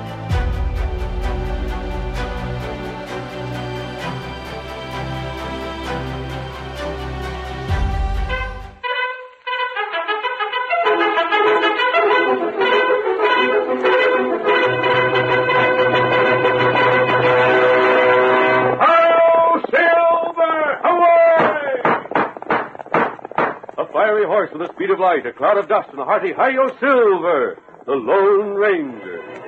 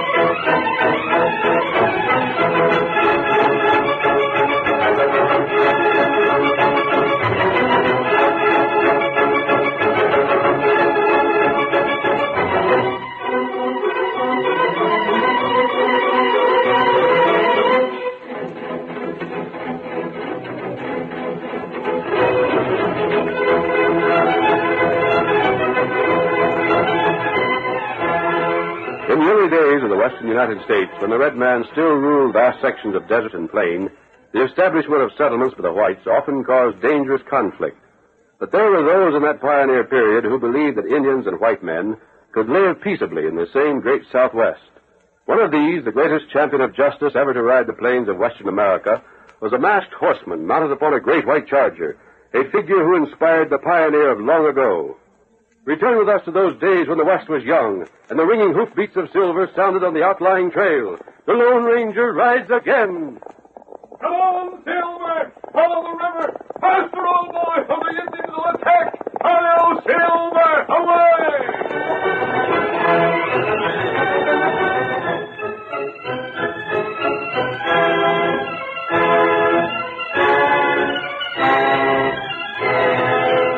Along the eastern bank of the Rojos River squatted the century-old adobe huts of Orarico, home of the superstitious Zuni Indians. On the western bank lived Dana Sturgis and his small but determined band of pioneers. These men, with their families, had but a short time before been attracted by the fertile soil and had founded a farming settlement. One day in the new general store, operated by Dana and his wife Mabel, the pioneers talked of the strange, seldom seen tribe across the Rojos and. Eric, you say them Indians is called Z- Zunis? Not Zuni, Tom. Zuni. Zuni. Zuni, huh? Oh, sure, Tom. Ain't you ever heard Dana talking about him? There's a Y sound in it, just before the I. And them redskins are just as strange as their name. Yeah, I know that, Mrs. Sturgis. Because just before Dana went down the river's edge to fish, he was. Well, he was saying something about what mighty funny superstitions them Indians has. Well, Tom, I don't know much about him myself, but I guess Dana does, because he told me this tribe across the river here is awful. Well, Lordy me. I just now noticed you, mister. Was you looking for something special? No, thanks.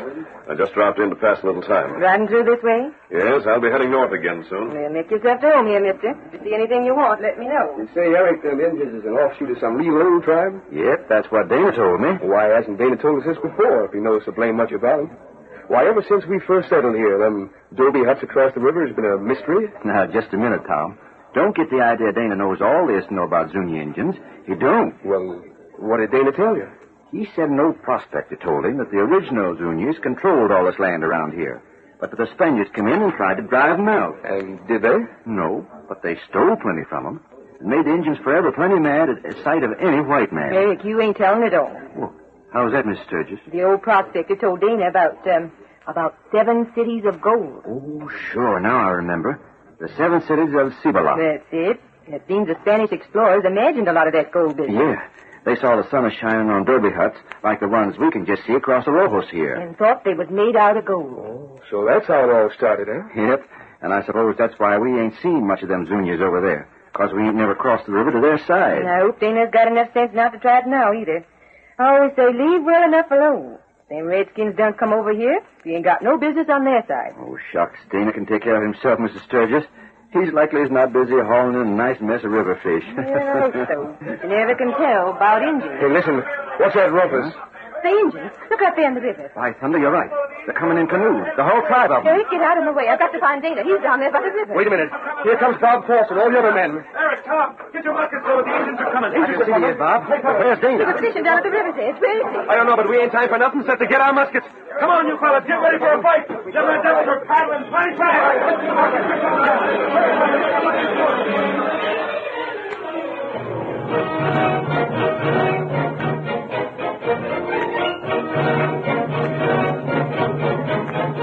Unnoticed by the pioneers, the stranger had left them at the first cry of danger, made his way to the great white horse, hidden a short distance away. Then, astride Silver, the Lone Ranger raced along a slanting trail toward the river. Come on, Silver! The Indians are attacking the whites! We've got to find a way to stop them! Head for the river! The river, old fellow! Come on, Silver! Cresting the summit of the by trail, the Phantom Rider shot down the slope to the bank of the Rojos. Lined six across and six deep, the war canoes of the Indians cut swiftly over the river. The first flank nearing the western bank in the white settlement. The Lone Ranger sighted but a short distance ahead of Silver, another horse and rider as he shouted at the top of his voice. Oh, oh, Silver! Over! Over! Tonto! Tonto! War canoes! Right there! Oh, God! Oh! Oh! oh. Kemosabe, you bring news? You and Scout are both dripping wet. Indians lose Big God Ramda from Dobie Temple. A Zuni idol stolen? Not right. Somebody take it last night. And they think it was the white men. That's why they're attacking now. Ah, already two war canoes up there. Yes? I see them now. They're almost out of sight around that bend. Indians capture one white man. Dana Sturgis. Ah, take them back to Puerto Rico now. Thomas, we can't wait longer. The first flight of canoes is almost ready to land the warriors. But now I know why the Zunies have come across the river. Now, a plan that may work. Come on, Kemosabe, and hurry. Get him up, Scout. Come on, Silver. Right along the riverbank. Come on, old fellow. Come on. Kemosabe, those Indians are armed only with bows and arrows. And the whites fire upon them, Dana Sturgis will die. Ride up the bank to the whites. Tell them not to fire at any cost. Come for gold. Come on, Scout. The life of a white man depends on you, Tonto. No, Silver. Our plan will only prevent bloodshed. Come on, old fellow. We're riding between the red men and the white. Hello, Silver! Away!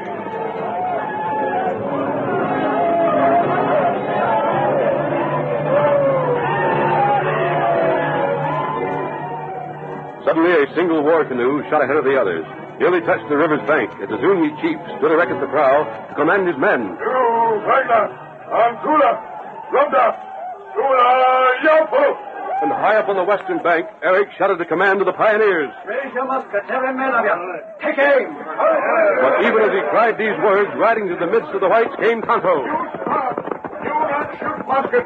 Wait. What's that? Wait, Redskin. Redskin already outside the river. You not shoot Indian. You not shoot. Or Indian kill white man. Kill Dana. Kill him. Me know that Zunyi already capture white man. Then what are we waiting for, Eric? Look down at the river. They'll land any second. Tom, Sam, Aaron. Come on, wait. Wait. You shoot Indian. Indian sure kill white man. You wait. Eric, Tom, maybe the Redskin's right. Tom, look. That fellow on the big white horse. What's he doing? He's a masked man, and he's riding right along the riverbank, right out in front of them war canoes. The fool. They'll drop him in no time. He ain't a chance. Him had plenty chance. What? Him friend the Tonto. Now, you look. Indian have bow, narrow. Him have gun. Injun, you're right. Look. Look at the masked man.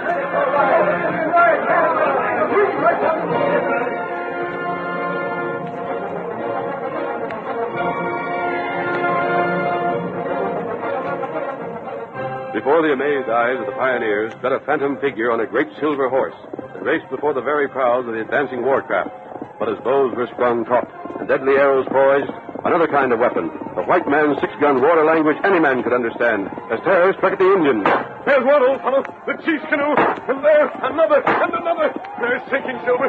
Sinking. And we're going to turn the tide of battle. Come on, Silver. Get close to the river's edge.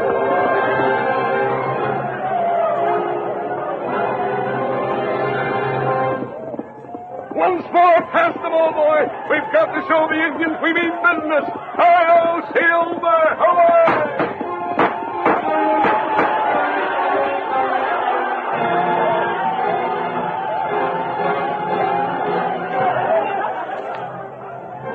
And with the tide of jumbled, bouncing war canoes now turned back toward the huts across the Rojos River, the white men dropped their loaded muskets, hardly able to believe what they had just seen. Eric, Sam, all of you. Did you see what the masked man did? He rode right up to them draw bows, crossed in front of a whole tribe of Indian warriors, and, and scared them out single-handed. The masked man, here he comes. Tonto know him come. Masked man, you, you drove off the engine. How in blazes did you ever do it? Mr. Messman, I suppose we ought to be afraid of you. You look just like an outlaw. Outlaw? But I guess we ain't. Not now. I have my own reasons for wearing the mask, and I'm not an outlaw. Gosh, even if you are, after what you did for us, well, we can forget most anything now. Yeah, but where in thunder did you come from? And how did you ever scare them red devils out so quick? It doesn't matter where I came from, but when I saw that those Indians were armed only with bows and arrows, I had to protect them. Protect them? We thought it was us you was protecting. It was both the Indians and you I had in mind. But I don't savvy, mister. And perhaps you'll understand this. You men were greatly outnumbered. We sure was, mister. But even if you had opened fire on the Zunis, who know nothing of bullets and powder, their bows and arrows would have been almost useless. Seems like you proved that, masked man, with only two six guns. Yes, but you men would have aimed to kill. I only sunk their canoes. If you had killed, that tribe would be your everlasting enemy. I see your point, mister. But you can't tell us them redskins ain't our enemy right now. Just a minute. Not a one of you is going to cross that river. And why ain't we? You ain't our boss, masked man. But Dana's our leader. Yeah, it was him brung us here first, and I say help Listen Dana. to me, all of you. You want to get Dana back alive? Do just as I say. Are you in league with them Redskins? No, but I've learned a few things about them. Now the plan that'll save Dana, and at the same time weld a lasting peace between you whites and those Unions. How do you know your plan will work? I don't, but I've good reason to believe it will. And you men are going to do as I say. What makes you think that? Because what you want more than anything else is Dana Sturgis alive. Oh, we do. We do, Mr. Messman. I'll do anything to get Dana back. Now listen, and I'll tell you why the Indians attacked you today. You you know that? The reason they come after us? Yes. Someone, perhaps white men, perhaps red, has stolen an idol from the Zunis. What? You mean one of the gods they worship? Exactly. But how do you know that? Tonto know that. Tonto tell friend. Indian, you mean you've been over there in the Zuni village? Ah. Tonto know that Rumda, guardian god of Zuni, gone. Oh, sure. Eric, Tom, look at his horse. He's dripping wet. Some swim in the river, don't you see? Well, I'll be doggone. And that's why we must try my plan to safeguard the life of Dana Sturgis. Don't attack the Indians if you would save him. You think the Indians are holding him as a hostage? I do. Now, Tonto and I are leaving you for the present. We've got work to do. In the meantime, keep guards posted along the riverbank, just in case the Zunis come here again looking for their idol. But, mister, we ain't got their idol. I know that, but the Indians don't. And when we find out where it is, I'm coming back for some of you. Because you people are going to take Rumda back to the Zuni. Get him out of the scout. They're going. Look at that white horse travel.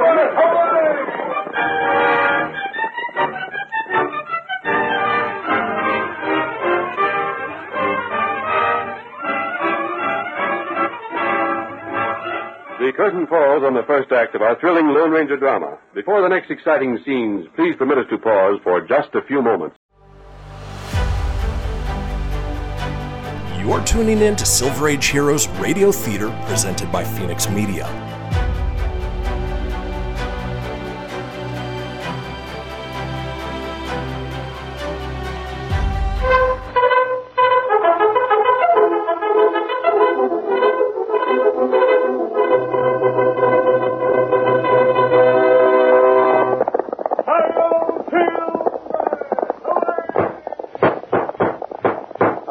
With the speed of light, a cloud of dust, and a hearty high-o silver, the Lone Ranger.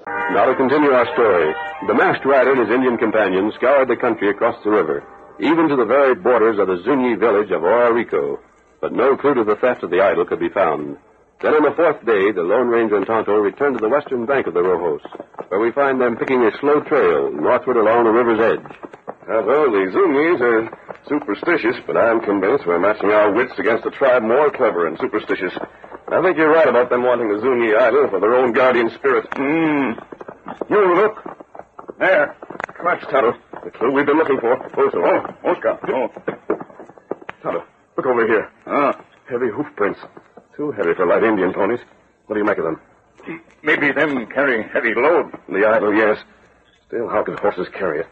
Its weight might not be too much, but its size would make it almost impossible to handle with horses. I wonder. Wait. Look at these marks here. Uh, them long marks go way off there. Cut ground. Two parallel lines about three feet apart, leading out of the reeds along the river bank and heading inland. Come on, Tonto. Into these reeds. Uh, Tonto think this end our trail. It's here, Kemosabe. Hidden in these reeds. All right. Me, me see.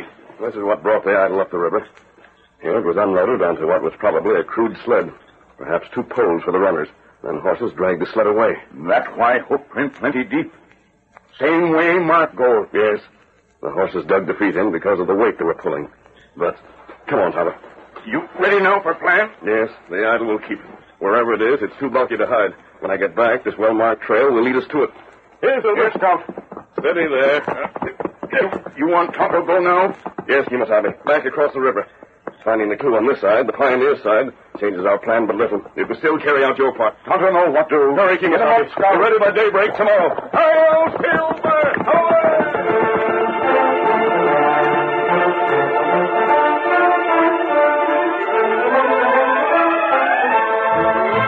Southward along the riverbank raced the Lone Ranger, while Tonto and Scout recrossed the Rojos to the Zuni side. Several days had passed since the masked man had left the pioneers, and even as he sped toward their settlement, they became increasingly restless. To Mabel Sturgis, wife of their captive leader, the few days had seemed an eternity. Just look at poor Mabel. She ain't no nerves left. Ada and Mabel, listen. Tom and Bob and me and all of us, Told the masked man we wouldn't go attacking them Indians You didn't, you didn't, Eric. You just said... Just said as much as I say, Mrs. Sturgis. The masked man told us Dana'd be safe as long as we kept ourselves. That's why we're waiting for word from him. Sure. And when he comes back, we're going after that there idol of the Redskins in order to save Dana and make peace at the same Your time. old idol be blasted. What good's that to Mabel Sturgis when she don't know what's happened to Dana? She's fed up on waiting. Waiting for a masked rider who may or may not be our friend. Why, it's been ten days now and he ain't showed up yet. Fellas, part of what Ada says is right. There's no arguing the masked man's been gone a long time. Too long, maybe. You weakling, Bob? No, I ain't, but listen. It's about five hours till dark. Suppose, more for Mabel Sturgis than anything else, we wait till sundown. Then if the masked man don't come, take our boats and go look for Dana. But, but you will, you will do that. If Tom and Eric and the rest are willing. Oh, bless you, Bob, bless you. Listen, fellas. The boats we got could take us all across the river in about three trips. Then we'd have a chance. Yeah. Bullets and powder against bows and arrows. The masked man himself said the Indians wouldn't have a chance. How about you, Tom? Well, I don't know. Tom Crawford, if you ain't man enough Wait, to get up... look! Coming right toward us, a masked man. Bringing the word we've been waiting If for. it only means I'll get Dana back. Oh, oh, oh, oh! Masked man, what you find out? Where's your engine part? Are you ready for us to help you fetch back that blamed idol? Yes, I am ready for you. I want four of your best men. Mister, you can have all of us. if you'll bring back Dana Sturgis. I can use only four, but hurry and pick them. Tom, you and Bob and me are as good as any of us. Sure, and I'll go after Sam from the floor. Choose your best horses. Get guns and ammunition. With a long trip ahead of us, and danger when we get there. But success is ours if you all have the courage to follow my plan.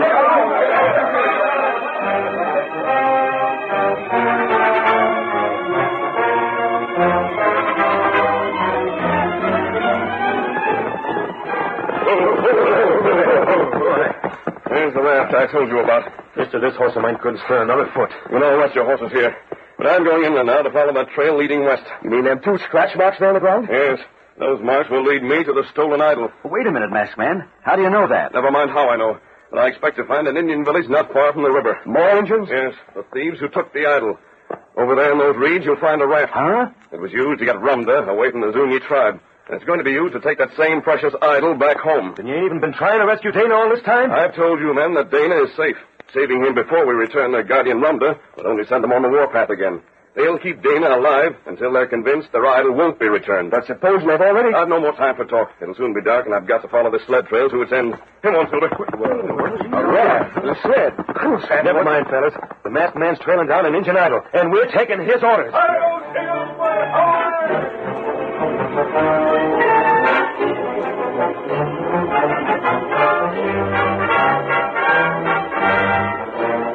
The deep-rutted double-line trail led the masked rider to an Indian village some two miles from the riverbank. Once he was sure of the landmarks surrounding it, he swung Silver about, ready to carry out the rest of his plan. Darkness had fallen when he rejoined the four men near the river. Oh, oh, oh, men, for your horses, then hurry. mister? I did. Now ride with me. Let's go. Come on, Silver. Back over the same way.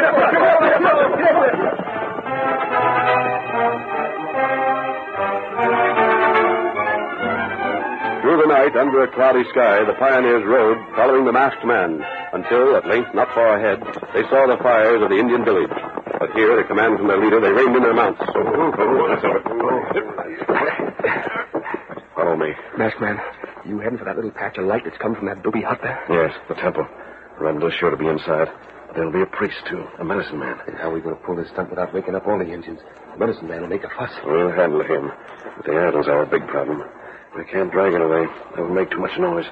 It'll have to be carried by hand the full distance back to the raft. Gosh, near two miles. We'll make it somehow, masked man. You lead us. We've got to make it back to the river.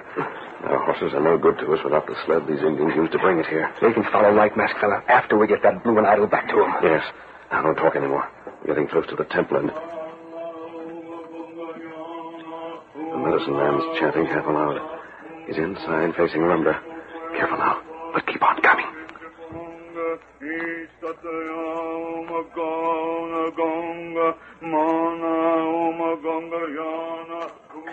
Against the background of an Indian ritual fire, the medicine man knelt, his back to the approaching whites. Beyond the fire squatted the huge head of Rumda, a crude wooden idol but mighty to the superstitious Indian. Then at the very door of the temple, the moon slid from behind a dense cloud. One of the white men, Bob Foster, stumbled over a loose stone and brought the worshipping Indian priest to his feet.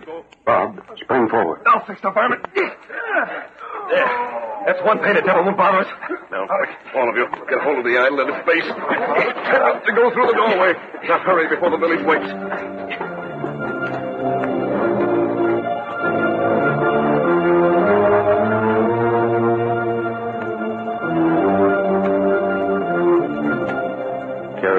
The the masked man and his companions retraced their steps even more quickly than they had come. Hours dragged by as five weary men trudged on. The moon paled, the stars flickered and went out. The sun began to rise golden in the east. At last they reached the Rojos. Stumbling feet plowed through mud and reeds. A final desperate effort, and the Indian idol Rumda was placed upon the raft. Mr. Masked Man, in my whole life I never worked so hard or got so scared all in the same night. I'm so doggone tired shaking. Listen, the engines from the village. Then we're done for. Come on, climb aboard the raft. Up in the river, we can make a fight for a spell. No, we'd be worse off there than here. The sun's up. We'd be in plain sight. Duck low in these reeds. Masked Man, they're getting close. Too close. But they've only got bows and arrows like the Zunis. Fire to stop them. Over their heads. That's done it. Look, they're pulling right up. Keep firing. We've got to make sure. Hey, who's that Zuni? Look! What? Right behind you out on the river. Here comes them walking us again. Consideration, Masked Man.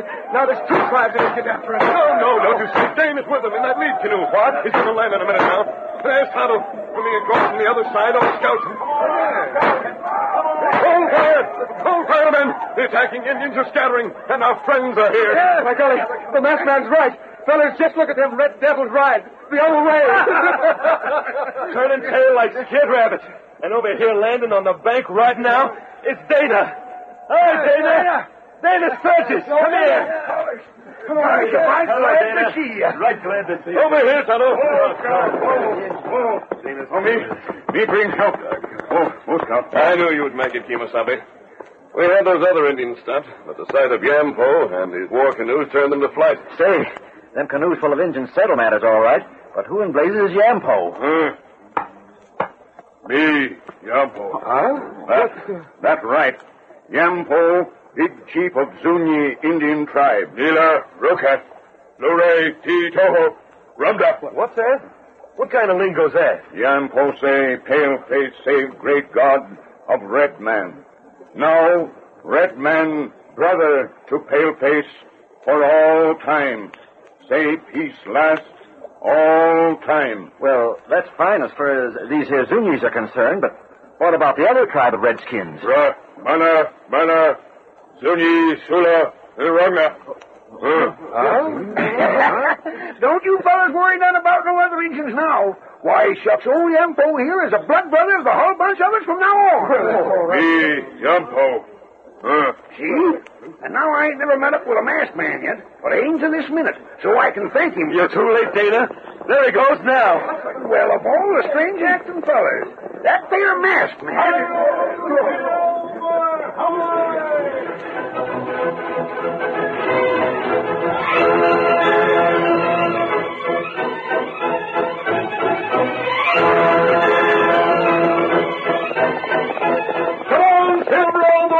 There's another valley just ahead!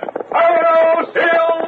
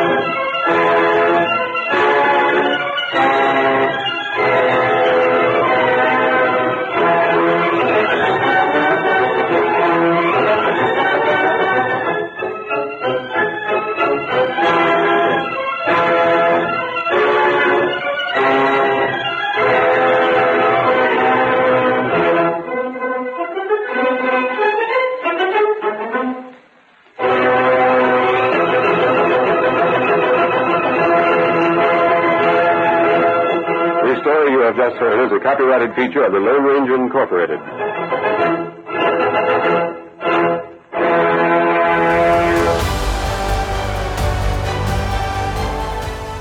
Get this and previous episodes of Silver Age Heroes Radio Theater wherever you get podcasts or by visiting fenixmedia.us forward slash Silver Age Heroes. Join us again, same bat time, same bat station, for another presentation of Silver Age Heroes Radio Theater. Excelsior!